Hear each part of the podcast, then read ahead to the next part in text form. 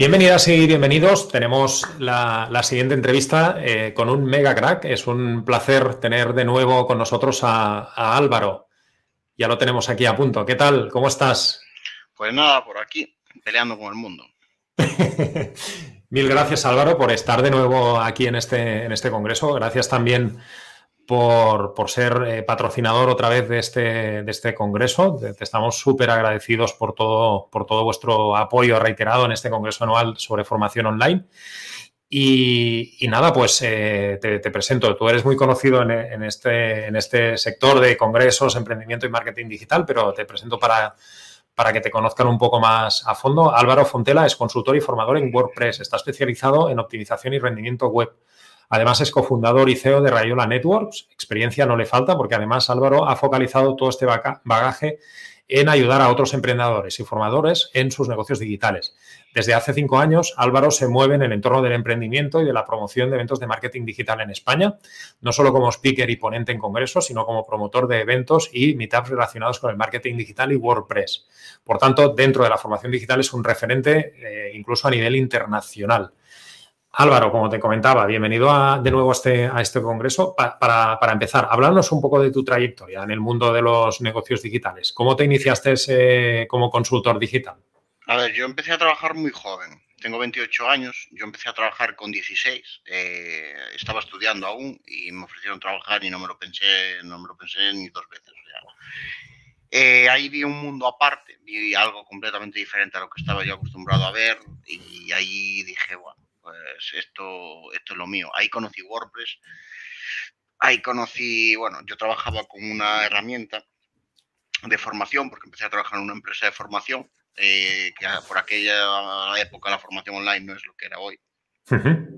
Usábamos Moodle, usábamos Moodle para diversas cosas, cursos, test de autoescuela, usábamos, eh, en ese sentido, era una empresa bastante pionera. Ahora mismo la empresa ya no existe, o porque las subvenciones no, no te alimentan de por vida. Entonces, cosas que pasaron. Pero. Cosas, cosas que pasaron en el sector de la formación, ¿no? Sobre todo. Cosas que pasaron. Entonces, bueno, eh, estuve unos años, después me hice autónomo y, finalmente monté con otro socio Rayola Networks. Y bueno, eh, ahora mismo pues, pues estamos ahí.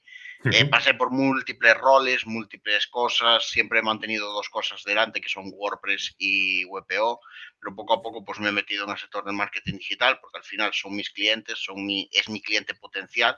Eh, hablando de marketing digital como un sector muy amplio donde está el SEO, email marketing, redes sociales, todo eso. Y bueno, la verdad es que, que, que me he sentido muy a gusto, he ido pivotando, a día de hoy pues eh, no, yo realmente soy consultor WordPress y WPO, pero realmente eh, me he formado en distintas, distintos campos porque me han ido gustando, me han apetecido y según te puedo decir que me encanta el email marketing, pues no me gusta el e-commerce. Buenísimo. En todo este tiempo, eh, Álvaro, las necesidades de recursos web y optimización han crecido exponencialmente. ¿Cuáles son los principales cambios que aprecias en las, en las necesidades de, webs de, formación online? Hablabas hace un momento de, Moodle, que, para mí y supongo que para ti también es pasado, por suerte. Eh, en, estos cambios que hay constantes en este sector de la formación online, ¿qué, necesidades ves, qué aprecias que está habiendo en las webs de formación online? A ver, eh, cambios hubo. El único tema aquí es que en Moodle fue una solución de puta madre, vamos a decirlo así. Como flexible y potente a nivel implementaciones, para el momento fue muy buena opción. El problema de Moodle es que no era amigable para el usuario. El profesor tenía muchísimas funcionalidades, pero el, alumno, eh, para él era una putada utilizar eso, pero una putada completa.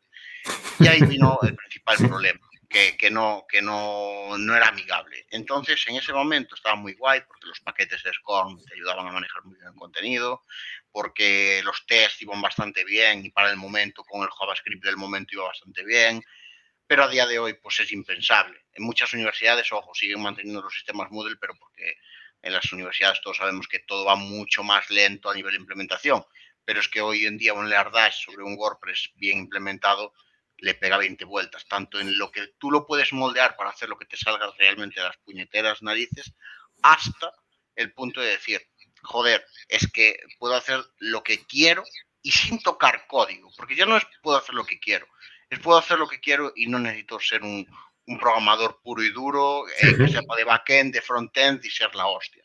Entonces es una de las principales ventajas y los cambios que hay a día de hoy. Por el medio hubo muchos cambios. Pues tuvo a Tutor, que fue una alternativa a Moodle, Claroline, que ya a Tutor no tanto, pero Claroline ya se acercó más a algo más utilizable, menos denso que Moodle y más utilizable. Pero bueno, que a día de hoy han mejorado mucho en ese sector, muchísimas cosas y evidentemente el tema de los LMS em, han venido para quedarse y, la formación online es lo que es, una, una ventana eh, muy, muy potente que no se tenía tan en cuenta hasta hace igual cinco años, pues casi cinco años para aquí. Esto crece como la espuma, pero es exponencial. Sí, sí, totalmente. Eh, la formación digital, como estábamos comentando ahora, eh, ha sufrido un auge bestial en los últimos años. ¿Cuáles son las principales dudas técnicas que, un emprendedor que quiera montar una plataforma de formación tiene, Álvaro? Es que depende de la fase en la que se encuentre. El problema aquí es que hay gente que empieza muy de cero y evidentemente, por muy fácil que sea la verdad, tú no le puedes decir, tienes que construir esto porque no va a entender lo básico, ¿vale? Empezamos por ahí. Eh, aparte de eso, Mm, si yo tuviera que decir dudas, pues al principio eh, no, no es una duda, pero sí que es verdad que no para montar algo así hay que hacerlo bien. Y hay mucha gente que, que, confía en cualquiera y bueno, la cosa puede acabar mal. Moodle tenía una nota de corte mucho más. me suena esto, me suena. es importante no confiar en cualquiera a la hora de montar las cosas bien. Esto también se lo digo a mis clientes, ¿cierto? Moodle tiene una nota de corte muchísimo más alta, por ejemplo, porque era más jodido de implementar, era más difícil, había que hacer ciertas cosas más tal, y era un poco más peliagudo. Y claro, Leardash al final es un plugin, tú instalas, activas y ya está. Pero bueno, hay cosas que yo a veces me encuentro con Leardash que digo, guau. Y eso que ahora mismo acaban de hacer una actualización hace dos semanas, tres, que, mm, que bueno, eh, han mejorado mucho el rendimiento. Eh, yo hablo de Leardash, pero a ver, he probado de todo. He probado Tutor LMS, he probado Sensei, he probado eh, Lifter, eh, he probado de todo para WordPress y porque evidentemente soy consultor WordPress y he probado muchas cosas, muchos plugins. He probado VP LMS y a ver, está bien, no lo voy a negar, pero por, en este caso lo que buscas es estabilidad y un, un proyecto maduro. El más maduro es, es el Leardash, una solución compatible, la más compatible es Leardash, y el resto están ahí. A mí Sensei, por ejemplo, sí que me ha dado problemas, tengo que decirlo, que es de los de WooCommerce, y además que para hacer X cosas hay que meter WooCommerce y eso no es tan bonito. Y después, aparte de eso, el resto, pues siempre salen nuevas soluciones. He probado soluciones más simples, más complejas, pero yo hablo siempre de Leardash porque para mí es la base de todo, es el, el estándar. Ha sido el primero, yo ya trabajaba con ellos, con ese plugin el año 2014, estamos en 2021 y ha mejorado mucho en muchas cosas, pero lo que es la base se ha solidificado muchísimo. Buenísimo. Eh, ¿qué, consejo darías a un emprendedor que quiera montar un negocio de cursos online en el ámbito de los recursos técnicos? Eh, eh, WordPress, hosting. Hemos hablado de la importancia de ponerse en buenas manos, pero a, nivel de, recursos técnicos, hostings, eh, plataforma y, demás, ¿qué consejos técnicos darías a alguien que quiere introducirse en el mundo de, los cursos online o la formación online? Pues mira, te voy a decir una cosa. Esto no, eh, en Galicia tenemos un dicho que decimos esto no es llegar a encher, que esto no es llegar y llenar. O sea, esto no es así de fácil. Esto no es llegar y, ya está.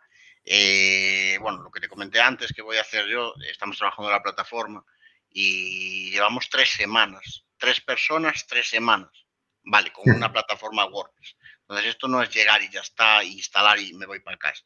Esto hay muchas cosas a las que prestar atención y si lo quieres hacer bien te va a llevar tiempo. Y si tú no tienes los conocimientos suficientes, vas a necesitar que te lo hagan.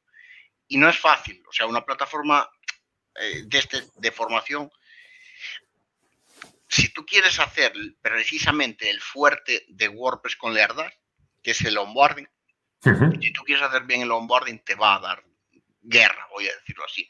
Te va a dar guerra. No, no te va a dar guerra, pero hay muchas cosas que mirar, muchas cosas que moldear, y esto no es de hoy para mañana, te va a llevar varios días montar esto. Si lo haces sin ningún conocimiento, si empiezas y quieres aprender a hacerlo tú, tal, te va a llevar meses, literalmente. O sea, y eso es algo que debes tener en cuenta. No puedes tener prisa porque entonces vas a salir con muchos fallos y ese es el problema. Estamos hablando de muchos, muchos, muchos frentes abiertos, desde lo que ve el usuario en el login, desde lo que ve el usuario cuando no, no tiene permisos a hacer algo, desde lo que ve el usuario cuando se le cancela la suscripción, desde lo que ve el usuario en los correos, desde qué correos se envían, cómo se envían, todo eso, evidentemente, pues da trabajo y hay que moldear cada una de las situaciones. Es uno de los puntos fuertes porque Moodle eh, tanto no lo podrías moldear. Vamos, Moodle lo que te salía que si no tenías permisos es a tu puta casa y se acabó el problema. Eh, ¿no? no, había un, venga, va, no tienes acceso, pero si quieres puedes pulsar aquí, te vendo, tal. Eso no lo podías hacer. Con WordPress sí que lo haces, pero hay que moldear todo eso. Buenísimo. Tu faceta como emprendedor en Rayola te, habrá dado una experiencia brutal para saber detectar necesidades formativas de, un emprendedor que quiera dedicarse a, un negocio como el de cursos online. Algunos ya, ya los estabas detallando. ¿Podrías darnos algunos consejos para sentar las bases de un negocio de cursos online que tenga éxito y que sea demandado, más allá de, las, de la parte técnica que nos has comentado? Yo a día de hoy estoy siguiendo una, una línea que estoy haciendo bastante más de sobre ella, que es toda la parte de automatización. Automatizar el onboarding, automatizar todo lo que recibe o ve el usuario cuando está dentro. El usuario se fija mucho en algo que, en plan, hostia, esto ayer no estaba aquí, pero no, me lo han puesto solo para mí. Evidentemente, eso hacerlo manual, pues no, no es viable. ¿vale? Pero eso mola mucho porque al usuario le das una sensación de acompañamiento y personalización, que al final lo que hace es reforzar muchísimo esa parte. Y yo creo que es un poco por donde debemos tirar a día de hoy. Hay plugins como Automator WP, hay plugins como Uncanny Automator que nos permiten hacer todo esto y que al final, a ver, sí que no te voy a mentir, esto no es para alguien que empieza, pero sí que nos ayuda mucho a darle vida a una plataforma eh, sin tener que ir nosotros allí usuario por usuario. Esto es impensable. Yo he visto algún, algún Leardash con 70.000 alumnos y es impensable hacer esto uno por uno, ¿vale? Claro, claro. Los tienes activos, inactivos, tienes un poco de todo. Claro. También eres, eh, Álvaro, conferenciante, conferenciante conocido, eh, formador presencial. ¿Qué importancia tiene la formación presencial como bagaje o experiencia para poder transformarse en, cursos online de calidad? Yo lo estoy dejando todo tengo que decirlo, ¿vale? Yo lo estoy dejando porque no me, me gusta, pero es complicado. Y cada vez yo conozco más gente de empresa que lo está dejando. Esto va a tener un problema, porque si gente de empresa no va a dar clase, eh, el, eh, como les llamo yo, los del libro la van a liar muy gordo. Pero es que la gente de empresa a día de hoy, eh, al menos con la formación actual que yo hablo, escuelas de negocio, escuelas de negocio aún salvan un poco más, pero yo he dado clase en alguna universidad y por lo que te pagan es que no te compensa ni ir. O sea, sinceramente. O sea, no, no, sea privada, bueno, privada igual salvas un poco, salvas, ¿vale?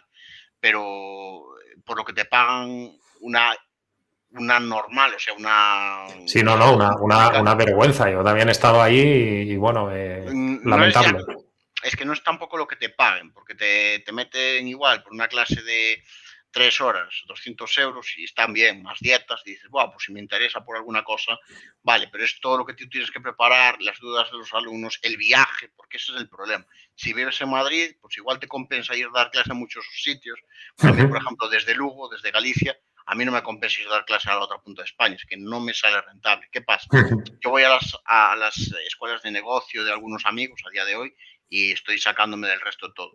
Más que nada por una sencilla y única razón, porque me quita tiempo. Yo para ir a dar clase a, la otra punta del país tengo que perder tres días y, a día de hoy pues tres días de tal no puedo no puedo prescindir de ellos porque los necesito en mis proyectos. Entonces, es uno de los problemas que yo le veo ahí. La formación online, eh, o sea, la formación presencial ayuda para que para que aprendas a, digamos, a pasarlo online. Puede que sí, pero bueno, estar pegándote con el cliente en el día a día yo creo que también influye, porque eh, yo al menos recibo muchísimas dudas por correo de temas de WordPress, temas de WPO, y me sirve muchísimo más, saco mucho más material de ahí que de lo, que, de lo que saco de, la, de, dar clase presencial, o de que lo que he sacado en el pasado de dar clase presencial.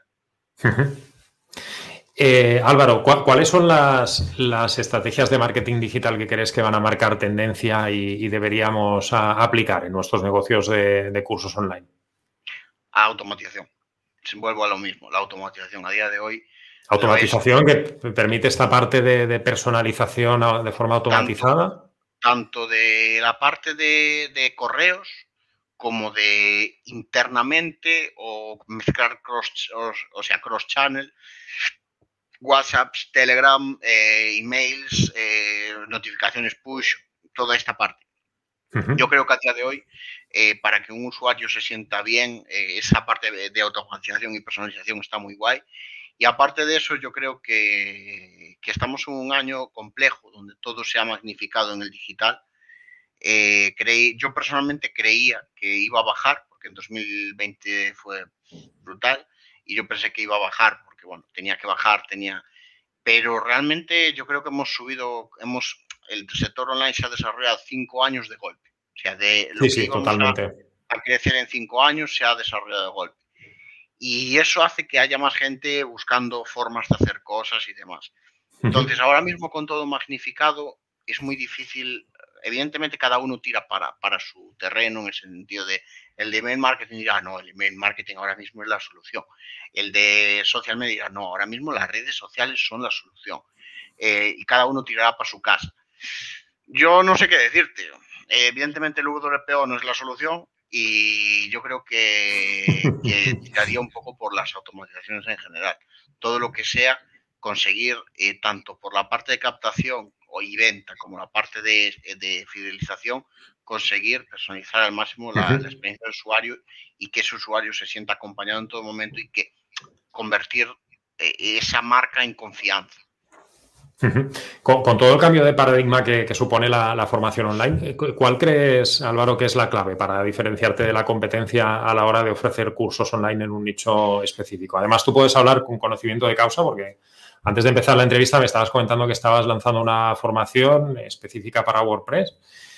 Por tanto, em, em, ¿crees que la, hiperespecialización para diferenciarte de la competencia es, clave a día de hoy? Yo creo que sí el único tema aquí es que, al menos lo que estoy viviendo yo, eh, hay gente que, monta su plataforma de cursos o sus cursos en base a una decisión eh, de quiero seguir por aquí, ¿vale? Yo, por ejemplo, soy diferente, yo llevo unos cuantos años y para mí es una forma de... Eh, te lo voy a explicar de dos formas. Es una decisión en base a una necesidad de la gente que me contacta, punto uno, y por otro lado, yo me paso 12 horas todas las semanas cronometradas contestando correos, redes y dudas en todos lados. Eh, yo, evidentemente, para no sentirme gilipollas después trabajando el fin de semana, yo necesito monetizar esto. Y es básicamente por lo que lo estoy haciendo. Eh, otras personas pues lo, lo, valorarán de otra forma. Yo realmente tampoco lo hago con, el ánimo de vivir, aunque sé que eh, es un tema de autoestima y autoconfianza. Yo llevo muchos años en esto, llevo pues 10, 12 años en WordPress y 10 en WPO. Y a ver, realmente eh, me formo todos los días, me mantengo informado, trabajo con clientes bastante gordos, eh, veo casos diferentes tal, y yo creo que soy el ideal para formar a gente que quiera hacer lo mismo que yo o que quiera resolver problemas como, los, como me llegan a mí, que evidentemente yo me paso el día aprendiendo, yo me paso el día eh, viendo cosas nuevas eh, y, intento aprovechar todo ese conocimiento para aplicarlo. Evidentemente, igual un nuevo problema, tardo tres días buscando la solución y, de repente se convierte, me aparecen cinco más iguales y ya los sé solucionar. Y se basa un poco en ese tipo de experiencia, nuevas herramientas y demás. Yo lo he creado por eso. Otra persona, pues igual tiene que hacer antes el posicionamiento de mercado, ver un poco por dónde quiere tirar. Yo ya sé por dónde tirar porque llevo muchos años resolviendo dudas y recibiendo dudas. Entonces ya sé lo que necesita la gente. Pero otra persona igual tiene que dar más palos de ciego en ese sentido. Es más, eh, es un poco dependiendo de la fase donde se encuentre cada uno y cómo quiera enfocarlo. Evidentemente, a mí me han hablado alguna vez de pues voy a montar un curso de esto y, yo quedarme pillado diciendo, pero tú has visto si eso tiene demanda. No, tiene que haberlo, porque este es el futuro. Ya, pero es que, que sea el futuro, que tú creas que pueda ser el futuro, no quiere decir que ahora mismo vaya a tener una demanda y que, y que la gente diga, Buah, también esto es el futuro. ¿Sabes? Porque yo personalmente conozco mucha gente que, conozco mucha gente, no voy a decirlo, conozco gente que hace dos años me dijo, no, yo voy a montar un, un curso de blockchain a muerte. No sé qué, porque a la gente le interesa eso y a día de hoy se están comiendo los putos mocos. O sea, no, eh, me parece muy bien, pero no es un... Es algo muy focalizado, muy tal, pero tú tienes que orientarlo a algo real, tangible, donde el tío pueda decir, yo lo voy a amortizar, yo lo voy a, a conseguir rentabilizar. Es decir, es como si yo te digo, vamos a ver un curso de, de fabricación de coches, de cómo fabricar un coche. ¿Tú lo vas a, conseguir eh, monetizar? No, porque en España hasta ahora la fabricación de claro coches. Que, claro, que, vean algo, que vean algo alcanzable. claro, ese es el tema. Entonces, hay, que, entonces, hay que montarlo siempre pensando en el usuario. Y eso es un poco la fase, depende de la fase, del sector y demás. Totalmente. Eh, finalmente, Álvaro, eh, ¿crees que, en el sector de la formación digital aún puede reinventarse más? Y de ser así, ¿qué tendencias o cómo pronosticas que podría ser el sector dentro de, unos años? Hemos hablado de automatización, ¿qué tendencias más crees que pueden, que quedan por venir? Yo de, la formación no lo suelo decir, pero del marketing digital hace poco incluso. Eh, digo siempre lo mismo desde hace un mes o dos. yo creo que echando un ojo ahora por encima, que estamos al 40% de lo que puede dar esto, más o menos, un 30-40% de lo que puede salir de todo esto. Y esto es algo que mola mucho verlo desde dentro y sobre todo si te mola el sector, te mola lo que haces y te mola el marketing digital. ¿Qué puede salir? ¿Qué, va a pasar aquí? Pues es muy, muy difícil, sobre todo porque, para, para ponerte un ejemplo, hay cosas como por ejemplo el tema de privacidad, que a día de hoy eh, está siendo para mucha gente un problema. Y a mí es que me hace gracia porque ya se lo han conseguido saltar, como quien dice, o sea, legalmente. Entonces, hay muchas cosas así que de cara, o sea, se lo han conseguido saltar, por ejemplo, con el pixel de Facebook, ahora manda los, puedes mandar los datos por PHP, Google Analytics hace tiempo que puedes mandar los datos por PHP, pero nadie lo utilizaba y ahora es una opción como otra cualquiera.